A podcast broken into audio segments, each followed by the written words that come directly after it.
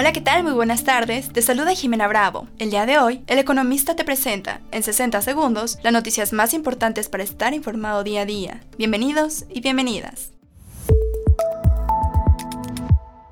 En primer plano, al cierre del tercer trimestre del año pasado, los estados de la región del sur del país registraron la mayor reducción de deuda subnacional, derivado de su mejor manejo de finanzas públicas.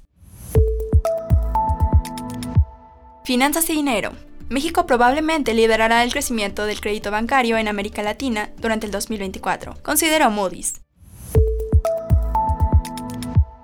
Termómetro económico. La compañía de software Microsoft le quitó este martes al fabricante de iPhone, Apple, el título de la empresa más valiosa de la bolsa en el mundo por capitalización del mercado. Mantente informado con el economista durante este 2024. No olvides seguirnos para no perderte tus 60 segundos de noticias. Hasta mañana.